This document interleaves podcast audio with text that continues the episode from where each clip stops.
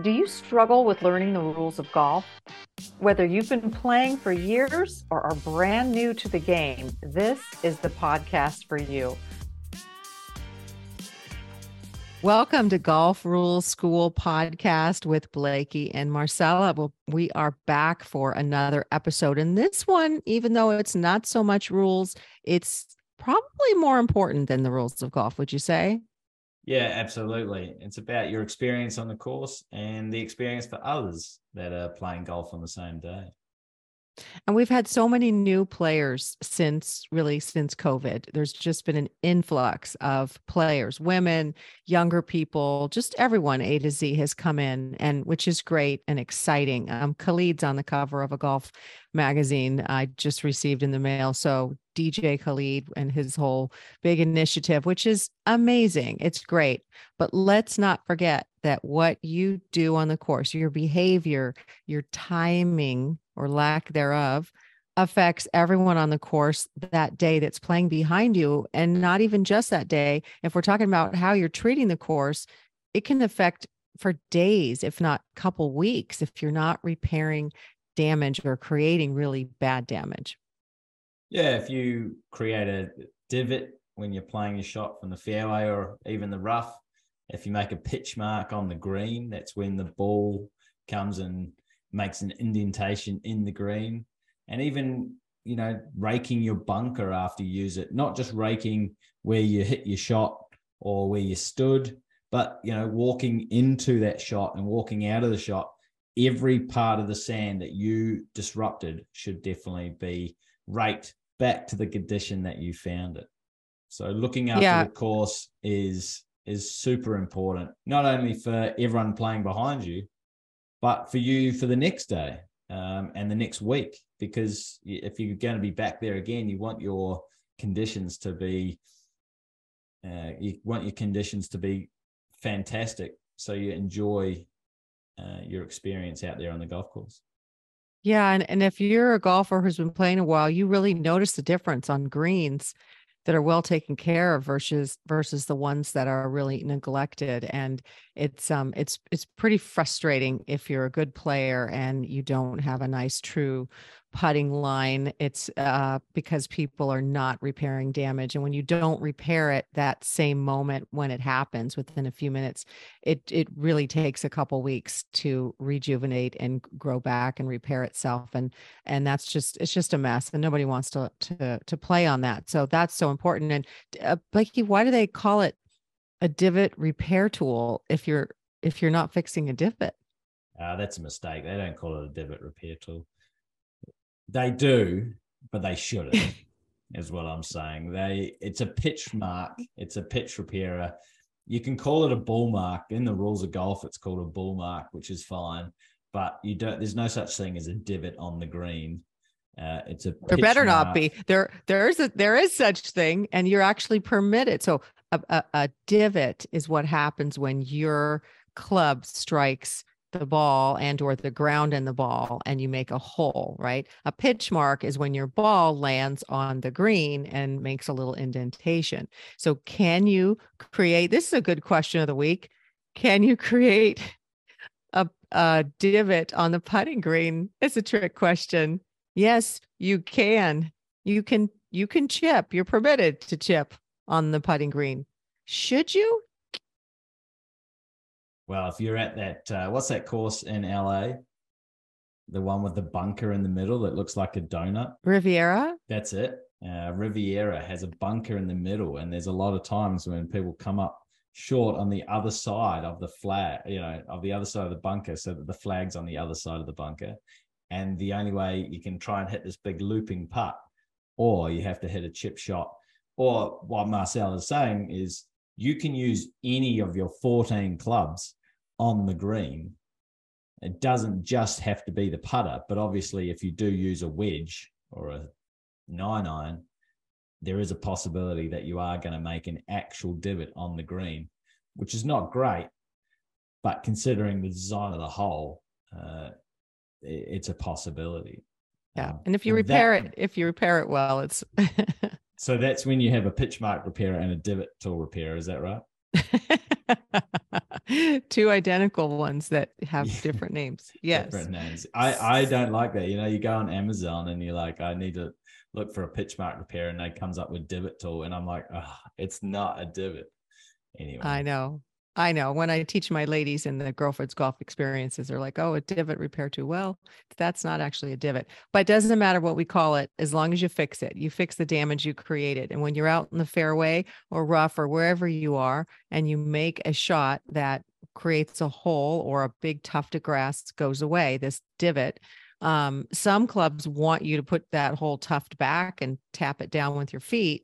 And there are some clubs, I think it's the quarry in um, La Quinta, California, the the caddy is supposed to pick those up. You don't they don't want you putting them back. He's supposed to pick them up throughout the day and put them in this little box under the seat in the golf cart.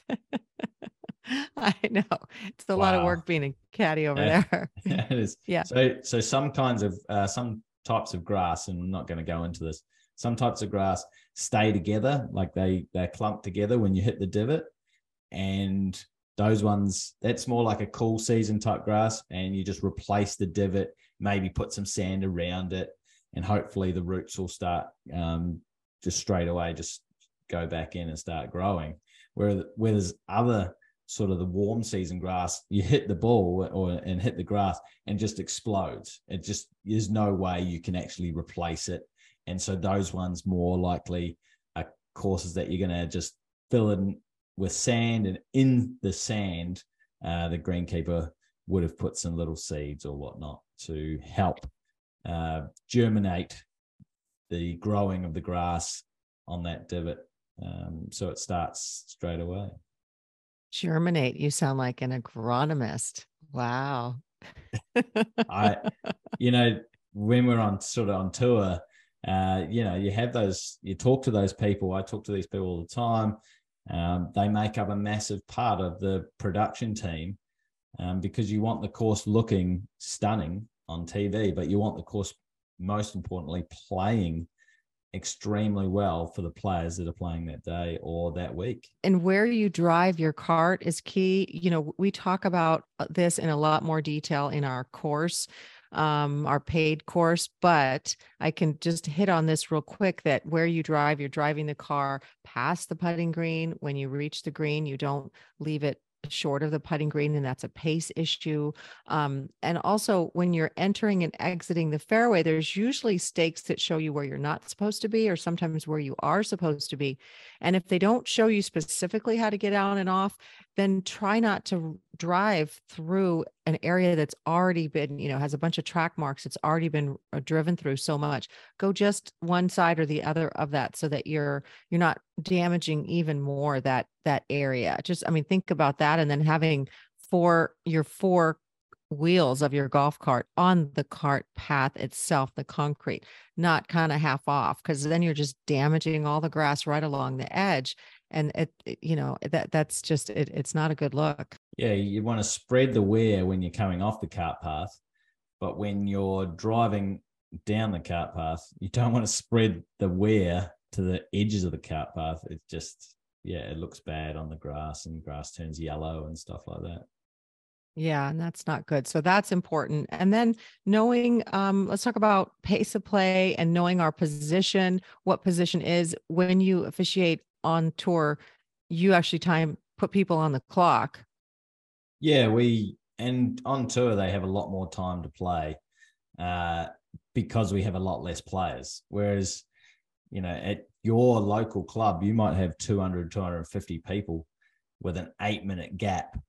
Uh, and so everyone wants to tee off and everyone wants to finish. If you're the one that at 7:30 in the morning, yeah, you'll finish. But if you if your game goes for over five hours, which is horrendous, uh, you've got to think that the people after you, their round is also going to be after five hours. And if they're teeing off at one o'clock in the middle of winter, they might not get finished and they're going to be pretty annoyed. So, you know, you've got to show consideration to everyone by playing, keeping up with the group in front and if everyone, if every group keeps up with the group in front, then you should be playing within four hours, no problem. Yeah. So out of position and in position. So in position means when you are a foursome and there's a group ahead of you that's a foursome and you've arrived at the golf course early enough to get your stuff together so to speak. Actually i would use a different word but um, you you prepare right? And then you arrive at the first tee or at the starter 5 minutes before that tee time so that you truly are ready with your golf balls marked your tees in your pocket your ball marker on your hat or in your pocket handicap listed on your scorecard. All that's done. How much you're going to be betting for, all that stuff's done. And now you show up and you're ready to play. And if you saw that foursome ahead of you teeing off, then you should see them every time you're pulling up to an area where you're about to hit a shot. They should be leaving that landing area. You know, the the cart that pulls up first should really tee off first. Those two players should leap up and hit, and then the next two, so that you're ready to scoot out of there right away. And I also like to share with my ladies in my clinics that leave a little bit of space between your cart and the cart in front of you when you park it at the tee or at the green so that in case somebody's delayed, you can just easily pull around and leave. You don't have to be stuck backing up and that sort of thing. So that's that's pretty important too. And what else would you say is a good pace of play um, gauge or tip? The most important thing when you're playing golf is that you are aware aware of when everyone is playing aware when it's your turn to play that's most important. And if your group starts playing a little bit slower gets behind it's your responsibility to catch up. You got to see that oh that group that was on the green and we were waiting for a minute on the last hole they're nowhere to be seen now. You know they've already finished the green in front and teed off on the next hole. We are now out of position. We need to catch up. And then it's a case of just ready golf, playing when you're ready, when it's safe. It's also got to be safe to do so, but being aware that that person over there wants to play so that we can speed up. I'll stop and watch them play. Once p- people have played, they move down the sides of the fairway in the rough uh, on the cart path and allowing other people to play, you know, and playing while someone else is moving.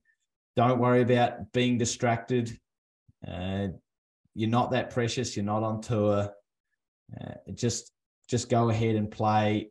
You know, those kind of things to speed up is most important. Being aware of where your position is in the on the course.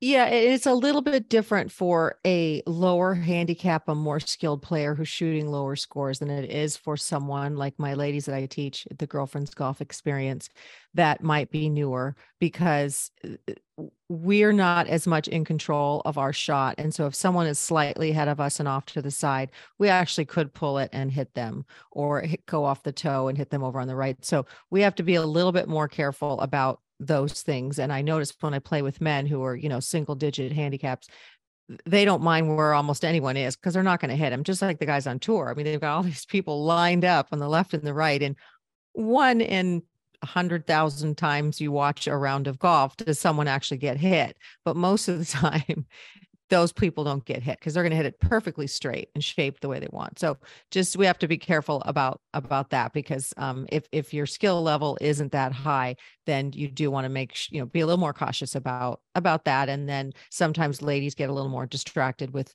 um, with movement, but that's a, a feel thing to know the people that you're playing with and, and being considerate. And we talk more about that also in our competition strategies course because there's a lot to that. But let me just say that in the rules of golf now, it's written in that you should play ready golf.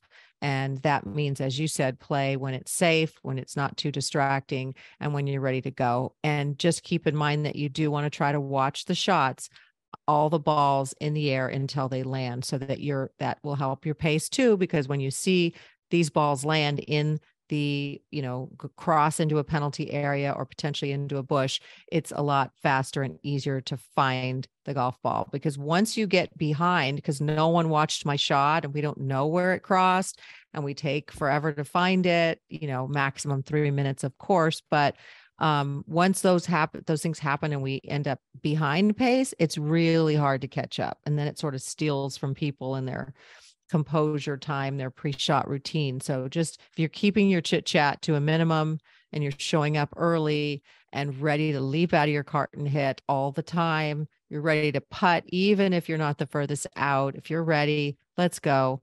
That's going to help give you that time that you need for yourself throughout the round and then be considerate of everyone behind you that day.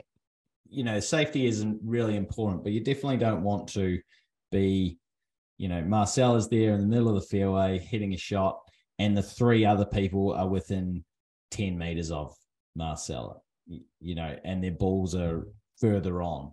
You don't want to be all grouped up together and just everyone watches as one person plays. You want to be moving towards your ball. You want to be trying to get the dead time out of the way while that other person is getting ready and then playing. And, you know, if you do have a golf cart or you're just walking your buggy or there are trees on the course, you can always stand behind them in case you think that you're going to be in in the way of a shot uh, of a missed miscued shot. So uh, you know you've got to be safe, obviously, but there's plenty of dead time that you can be walking to your ball, getting ready, putting your glove on, taking a club out, getting your yardage, all that kind of thing that you know, even if you made up, if you look at it this way, if you averaged out the amount of time per hole and it was 14 minutes, that's around about four hours or four hours 12. Okay. If you made up two minutes on every hole, you've just made up 36 minutes. So now you're three out, three and a half hours. If you lose two minutes on every hole, it's over four and a half hours, getting closer to five. It's making up two minutes is actually a lot easier than you think by just getting rid of that dead time. Someone gets to the tee while the others, uh, you know, two people get to the tee while the others are still finishing on the green um, that they've of the hole they've just played. Uh, they tee off. Those other two walk up uh, while these two are doing the scorecard, and then they tee off. Then they walk. Everyone walks to their ball. Uh, you know, they walk down the side but be aware. You don't walk down the side just looking at the green if someone's hitting. You you look around. You make sure that um, you can use the bag as a shield, uh, and then once that first person hits, they start walking down the side. And you know other little things like if someone's in a bunker and they hit it to another bunker, maybe someone takes the rake and rakes the bunker for them. Uh, when someone's putting. Oh, on come the- on. Come on. Does that ever happen? Yes, it does. And it should. But isn't that funny? How many people sit there and just watch someone struggling and just. Yeah. Just watch them. Yeah. It's like they're behind. It took them two to get out of the bunker. Now they got it. Da, da, da, da, da, da. Yeah. Just go. Oh, hey, I'll grab it. Go ahead. Go, go get hit your shot. I got it. How easy like, is that? It's like your punishment is I get to sit and watch you and laugh at you for playing out of a bunker into another bunker. Yeah, that's uh, you know, we should we should be more considerate. Well, while someone's putting, uh, this is not going to make up time, but this is a little caring for the course thing. While someone's putting, other people are looking around and fixing pitch marks. Uh, you know, there's a lot of dead time when playing golf. It's great to chat. It's a great sport for chatting, but you know, we can all do more than one thing at a time. Uh, even the guys can do more than one thing at a time. So uh, I've I've seen it happen. So uh, you know, there, there's it's it's really the what I want to leave you with is just be aware. Be aware of what your responsibilities are, what your pace of play is, and care for the course. Absolutely. And, and watch videos on this topic and have conversations with other players, you know, especially people who've been playing longer if you're brand new, so that you can really understand what that what that pace should should be and should feel like. Um, so let's talk about handicap for just a minute and explain kind of what it is and how you get one. Yeah, so handicap is a number that determines what your skill level is. Okay, so it determines, and the great thing about golf is you can play, you know, a 10 year old can play against an 80 year old, a woman can play against a man, uh, a professional can play against an amateur. It, it's all based on this handicap system. It's a huge asset of this world handicap system. Uh, and you can play, Marcela can play against Blakey in New Zealand, in Canada, in Scotland, all around the world using the same handicap system. Okay. It's worldwide now. And it tells and I you, can win. I can win. Yeah, it doesn't matter where we play. Marcela with her bandit handicap's going to win. a sandbagging son of a bitch. you think I'm going to edit that out? I'm not. That's staying in. I'm editing that out. You'll never see that one. uh, uh, so you know, so handicap is this whole. What is your skill level now? If you're just playing for fun, if you're just playing by yourself, if you're just playing after the competition field, fine. You don't need a handicap. You can just go out there. You're not. You might not necessarily be playing golf if you're not playing by the rules. Uh, but if you want to be competitive with yourself, so have you know this a judge your personal best and then try and beat that every time you go and play. If you want to be competitive with other people, uh, you're going to need a handicap, and you might as well get the World Handicap System official one. Uh, you can sign up with Girlfriends Golf. Uh, Marcela will help you out there for fifty dollars US, and uh, or you can, if you're in Australia, you can sign up with Wombat Hills Golf Club. Uh, that's 150, and uh, ask me, and I'll uh, help you out with that one there. So uh, it's easy to get a handicap. It just takes 54 holes of scores, either in three times 18 holes, or six times nine, or a combination of the two. And it's a Stableford score that's handed in, or in the US, it's uh yeah, it's just your score. It's just your score in the US. Yeah. It's a little different down down under, but uh wherever you are, you're collecting your scores for those 54 holes and then you are signing up and getting your handicap. Now what you get is called an index and the index is portable and the index goes out to a decimal if you're a 17.3 or 19.4 or 2.1 it goes to a one decimal out and that index is portable and it comes with you when you go to different courses so if i'm going to play the black tees with blakey one day which god knows i would never do but if i were my course handicap would be different than if I was playing the red tees at that course that day. So your handicap will adjust depending on the level of difficulty and uh, a couple of other factors of those holes um, uh, that day. And the other interesting thing is, so you you adjust that, or it adjusts um, and it's so important to know what your handicap is because any kind of money game you're getting into whether if it's five bucks or whatever it is you need to know your handicap. So that's one of those preparation things. You want to just look that up ahead of time. In the us we have the gin atch ha- the GHIN app g-h-i-n which is uh, through the usga handicap system and I think you guys have something different in Australia, but you can look that up and know what that is. So when you show up, I know that I'm a 17 handicap that day playing from the tees we're going to play. And that's, it's just helpful to know. Yeah, that you take that index to any course. Exactly, Marcela. And then there's a slope rating of a course and a scratch rating. You'll once you get into it and get a handicap, you'll start understanding what that all means. But obviously, the scratch, the higher the scratch, the harder the course, and the higher the slope, also the harder the course in relativity between a low handicapper and a high handicap golfer. Uh, interestingly enough, Marcela, you say black tees. I actually looked at it and created a uh, a, a, course rating uh, for a course here in Melbourne uh, off the blues for the woman. And it was 70, it was a scratch rating of 79 when the par was 73 and a slope rating of 141. Oh. Uh, it was uh, very, very difficult. So your handicap of 17.3 you play that course and your handicap would be about 26 yeah so, so i'm going to get more strokes and and and that's what that number that 26 means that i'm getting more strokes. Can you explain those strokes? Yeah correct. So Uh, every hole has an allocation of the difficulty that it plays within, uh, 1 to 18.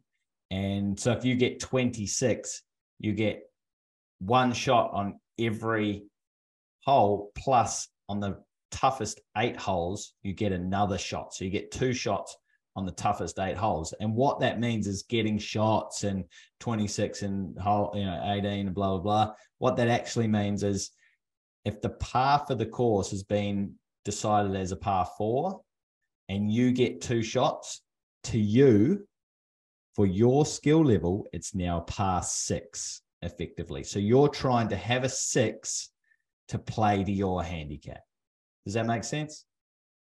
Makes perfect sense. And someone else who's a scratch handicap only needs a four. So if you make a natural four and I make a natural six with two strokes on that hole or two dots on that hole, we have tied that hole.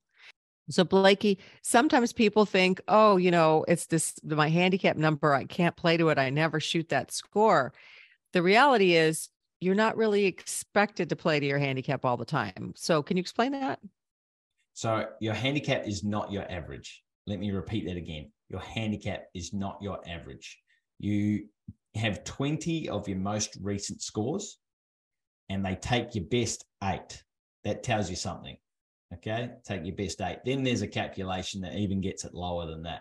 So what it really turns out as if you're a low handicap golfer, you know, around scratch or a little bit above, you're going to play to your handicap around in those 20 cards around four or five times.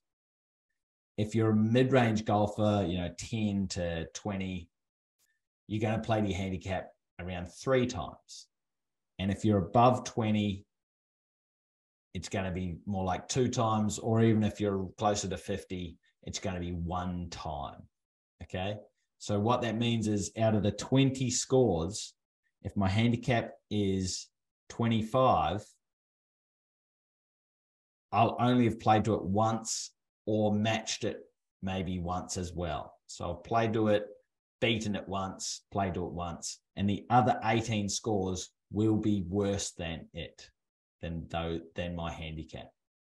It's your potential, and if just a really quick as to why that is. If you think about it, if a 30 handicapper who has the potential to play out of their mind and play to a 15, they can beat their handicap by 15 shots. A five handicapper to beat their handicap by 15 shots would have to shoot minus 10, which, as we all know, the better you get, the harder it is to get that lower score. So playing in the same competition, which is the great thing about the handicap system, playing in the same competition, it could be a scratch handicapper, it could be a 40 handicapper. You need to have the similar chance of winning.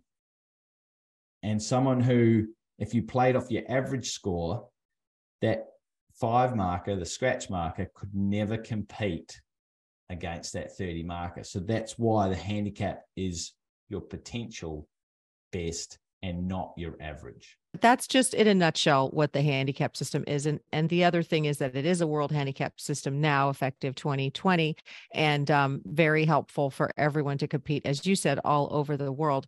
And just remembering that, you know, we want everyone to get a handicap. We want everyone to play under the rules of golf, and that's great um, once you do get your handicap, you are required to have, you know, post a score for every round you play with someone else, and you should be playing under the rules of golf. And if you start competing, people are going to be paying attention to that and noticing and you're going to think they're you know we have a show uh years ago there was a mrs kravitz in the bewitched show and this is a nosy neighbor i don't know if you've ever did you ever see bewitched yeah in new zealand okay so this nosy lady and that's what you get is some some Mrs. Kravitz's, but it's because they want things to be fair and they don't want you to become what Blakey called me, which was a sandbagger. And um, so it's just important to kind of understand that and understand other people's perspectives on being fair. Um, those are kind of the key points, but we completely encourage you to get your handicap and to follow the rules and learn the rules because